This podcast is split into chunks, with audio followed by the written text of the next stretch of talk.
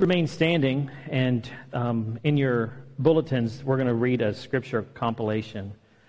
Um, it's on the back page of the announcements.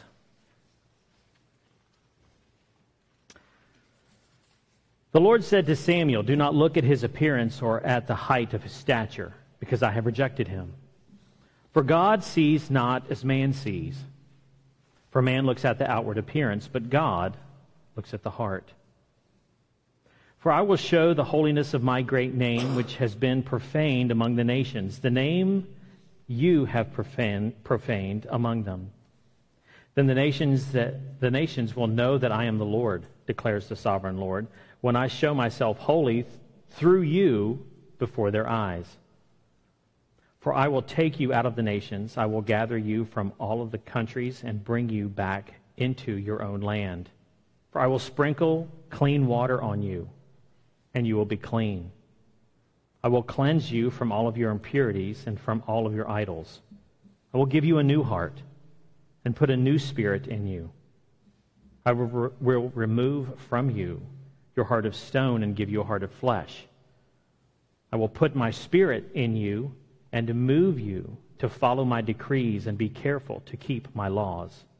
For the word of God is living and active sharper than any two edged sword, piercing to the division of soul and spirit, of joints and of marrow, and discerning the thoughts and intentions of the heart. The good of man brings the good things out of the good that is stored up in his heart. And the evil man brings evil things out of the evil that is stored up in his heart. For out of the abundance of the heart, the mouth, the mouth speaks. Therefore, if anyone is in Christ, he is a new the new creation has come, the old has gone, and the new is here. So trust in the Lord with all your heart, and do not lean on your own understanding in all of your ways. Acknowledge him, and he will make your paths straight. For neither circumcision counts for anything, nor uncircumcision, but a new creation. So, create in me a clean heart, O God, and renew a right spirit within me. This is the word of God for the people of God. Thanks be to God. Thank you. you may be seated.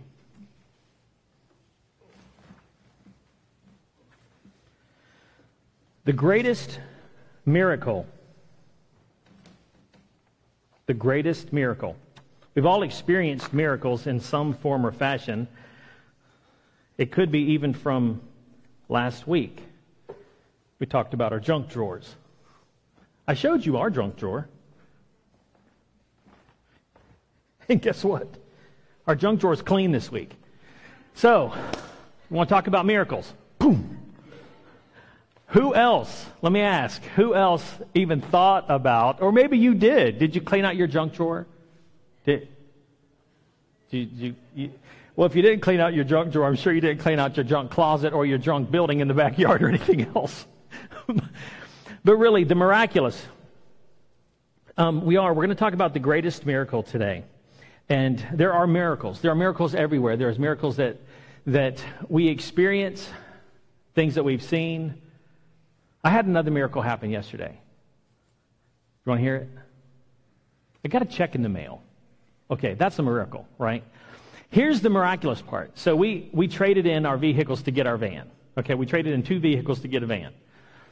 The check was from the dealership that we traded our vehicles into because they got so much money for the vehicles that we traded in, they sent us a part of their profit.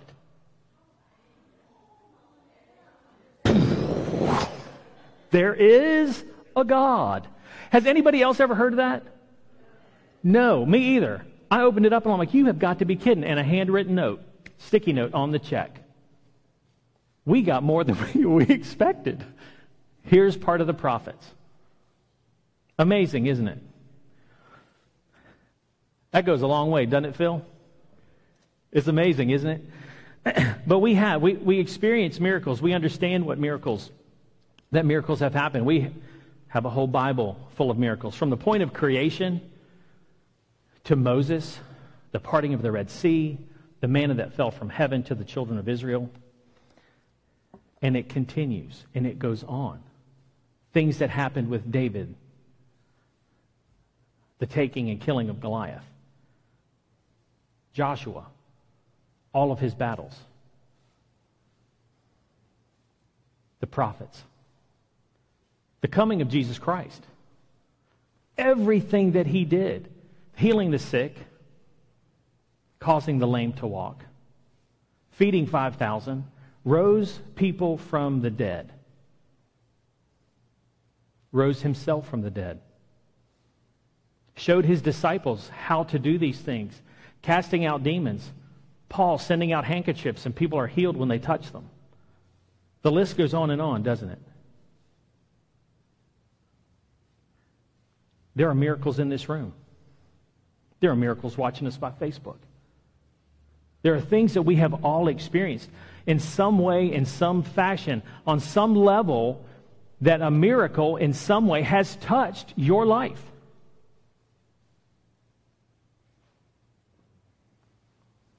Sermon in a sentence. I'm going to tell you what the greatest miracle is right up front. I'm not going to let you wait, but I don't want you to get up and leave. The greatest miracle, your heart holds the greatest miracle. Your heart. Here's why. If you look at all of these miraculous things that have happened in Scripture from Genesis to Revelation, all of the miracles that have taken place in our life, that have touched us in some form or some fashion, why? Why? Why did these miracles happen?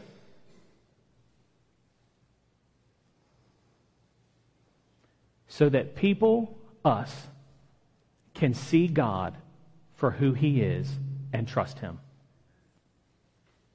That's it. That's it. God put himself on display at the very beginning in Genesis to have relationship with us. And then we went off course. And from that point on, God is like, I'm going to show the children of Israel. I'm going to show my children who I am. And then he says he's going to send his son to show everybody else who he is. And so the sick are healed, the lame walk. People who are hungry ate. Why? So that they could see him for who he is and know who God is, and so that we could willingly give our heart to him and say, if you do, you're doing these things, if you're doing all of this to take care of us and to show us that you love us, you can have it. The greatest miracle is the miracle of the heart. Because once we surrender our heart over to God, then He has it. He holds it. He protects it. He comforts it. He loves it. And we let go. And we surrender. And we surrender. You know, over the last several weeks, we've been talking about our backpacks. We've been talking about all of these things that, that we carry, that we put in our backpacks, that, that, that we've put there. And we can look at these things, no matter how big they may seem or how small they may be. And we think at times, if I am going to get over my worry, it's going to take an act of God. And we say that even in jest. We say that. It's something that quips off of our tongue. Or it's going to take a miracle for me to get over the regrets that I have. And you know what? We believe it, that it's going to take a miracle. We don't believe that it will happen. We don't. So we say it to make ourselves feel better, to at least invite or in, invoke God in some form or fashion into this craziness or this regret of boulder that I carry, that I have in my backpack. But do we believe He'll take it? Do we believe that He'll walk us through? And this is what we talked about last week. There's an immediate thing, He can remove it like that. Or there's a process. There's been some really interesting things that happened to me in my life, but the majority of the miraculous that I have experienced is on the process side. It just is. We laughed and joked about it last week as far as patience is concerned. It's taken seven kids and 16 years, and I'm beginning to understand what patience might be. But it's a process for me in that case. But see, the more I have surrendered my heart in that area, in that willingness to allow God to shape and mold me in, in, in the area of patience, then He uses that for other people to look at. And people tell me, and this is, people tell me, Ian, you're, you're, you're patient. You're one of the most patient people I know. Inside, I'm like, you have got to be kidding me. But God has used my heart surrender as a platform for people to see Him in me. Ian, you are patient. That's what they say. Ian, you're patient. What is patience? It's a fruit of the Spirit, is it not? So when they say, Ian, you're patient, what are they seeing? God.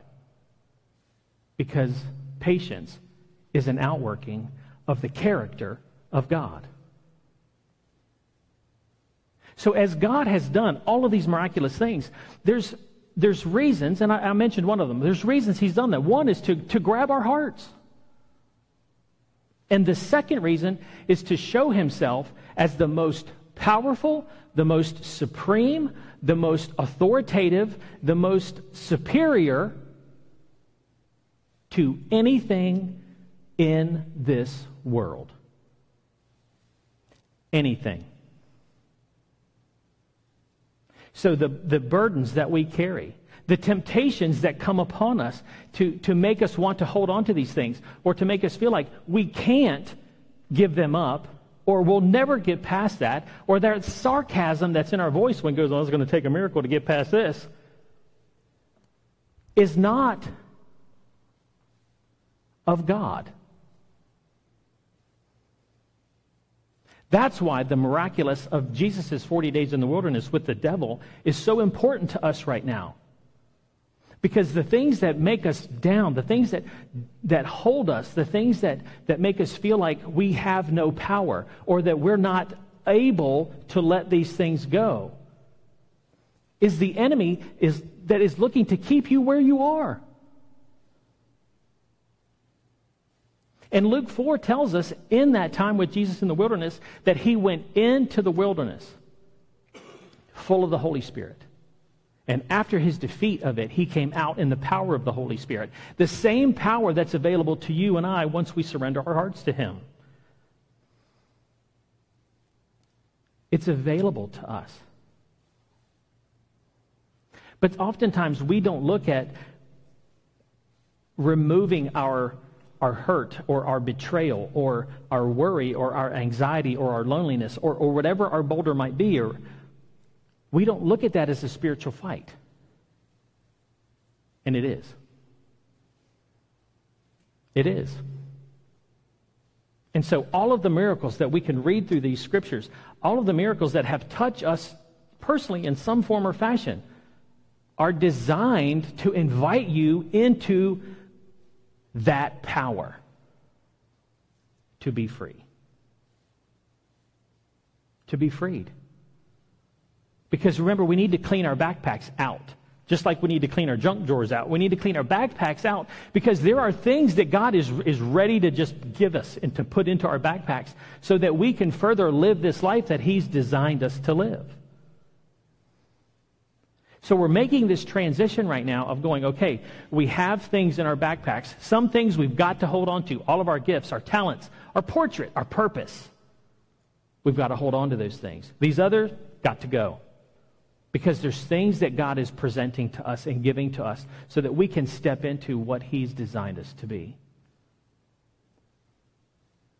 And it's who He is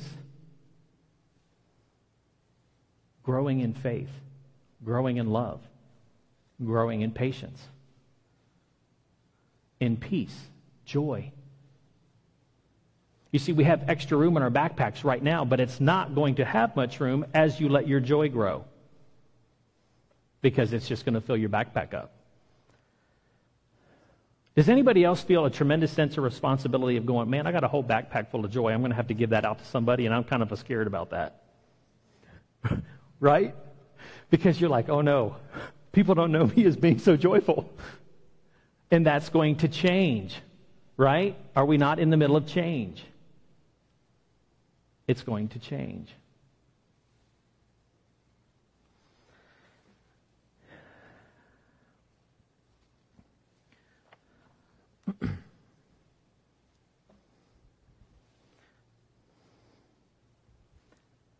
In this change, in positioning ourselves to lose these and allowing God to come in in His fashion to remove these things from our lives, we have to have an understanding of where God dwells. And yes, God is everywhere. But Isaiah talks about specifically where he dwells. And he dwells in the Most High, and he dwells with the contrite. The contrite. The, the best picture, and I've used this before, but the best picture that I have as far as what contrite is, is if you remember the old pharmaceuticals when they would have the bowl and they would crush the pills. They have this hammer. I, I'm sorry, I don't remember what they're called. But that is being contrite.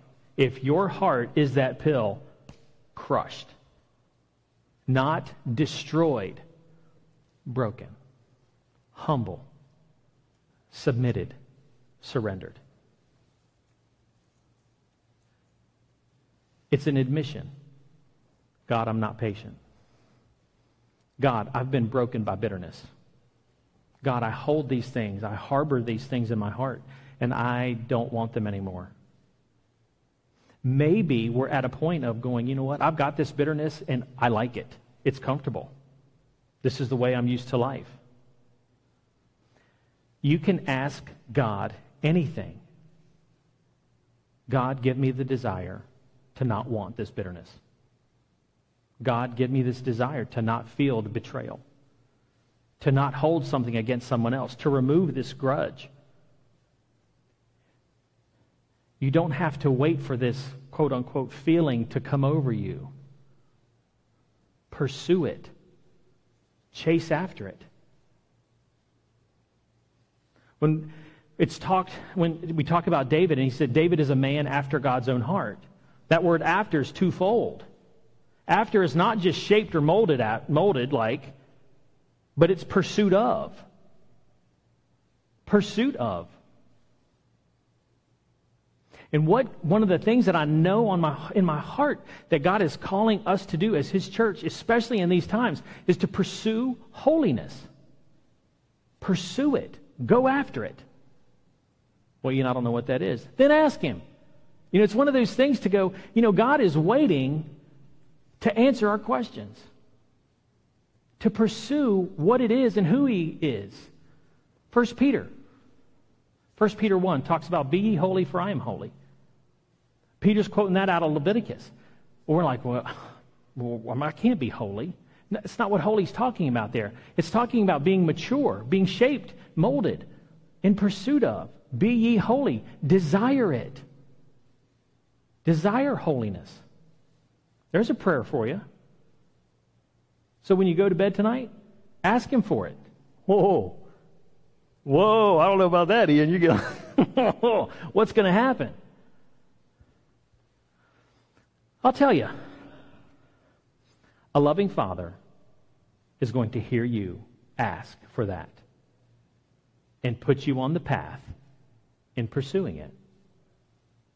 And your heart will change because even asking for that shows that sign of humbling, of being contrite. And that's where God dwells, is there. So as our hearts shift into this human, excuse me, humility and this submission and surrender to allow him to do his work in us, then we move with him in this journey. And our life changes. And I've said this before when our life changes, then the lives of those around me change. And then the lives of those around them change. When I shift, there is so much that happens here that God sees this platform for him to dance across. And as he's doing that, the people around me take notice. And what they find out is, you know what? It's something that they've longed for and never, times never knew it. But it's answers to their questions. It's answers to your questions. It has certainly been answers to mine. The greatest miracle is the miracle of the heart. Because all of the physical miracles that we have seen and that we have read about are for you. They're for you. They're for you to come. They're for you to walk with Christ. They're for you. They're for your heart. Because he breathed life into your lungs so that he could have relationship with you. And he wants to save us from these things. He wants to save you from these things. These things that are in your backpack that you feel like are just absolutely impossible. It's not. That is a lie from the enemy. It is his desire is to keep you separated, and God wants to draw you close. What it all comes down to is a choice. It, it all comes down to a choice.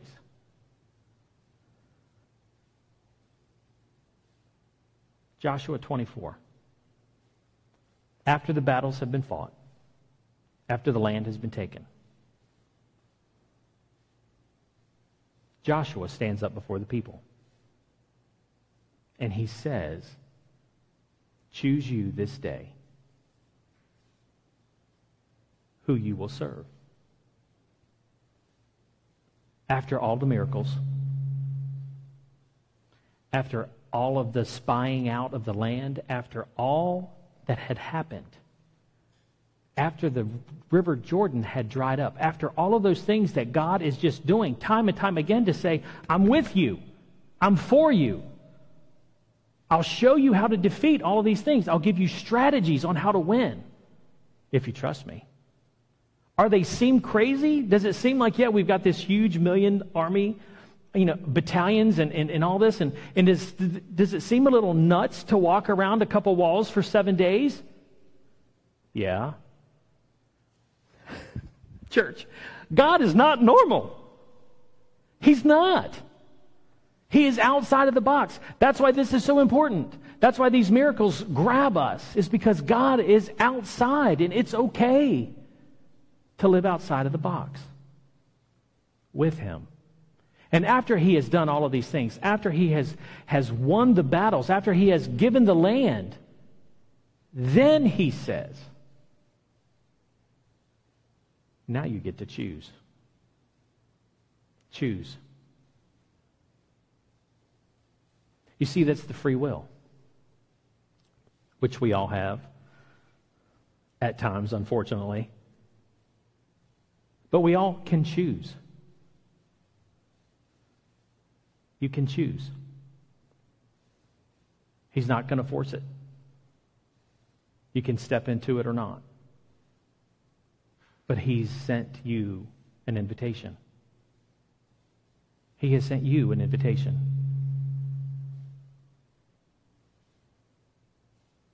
Choose you this day. Choose you this day. Do you want your boulders or not?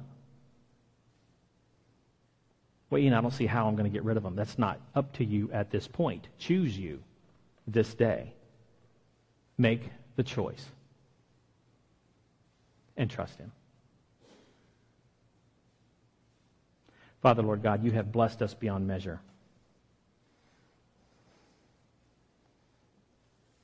You love us more than we could ever imagine.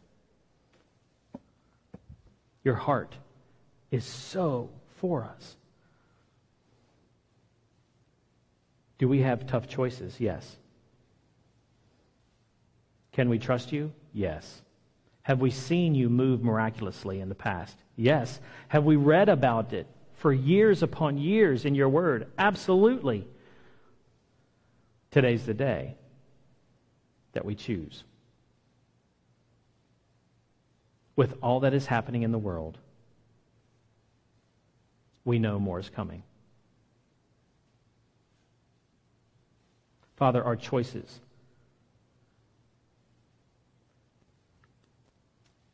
will allow us to, our choices make us stand on what we've chosen.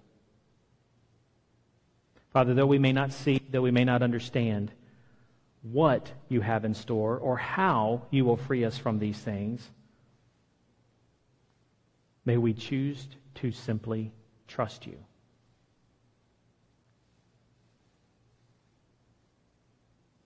Father, comfort us in our time of choice. But give us an understanding that we step into freedom and to abundant love and abundant life, safety and security through the hard times.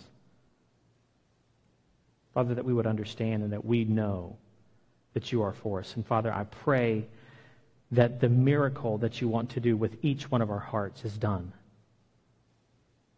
And that, Father, we are surrendered to you. We love you, Lord, and thank you for allowing us to even come together today and worship you. In Jesus' name, amen.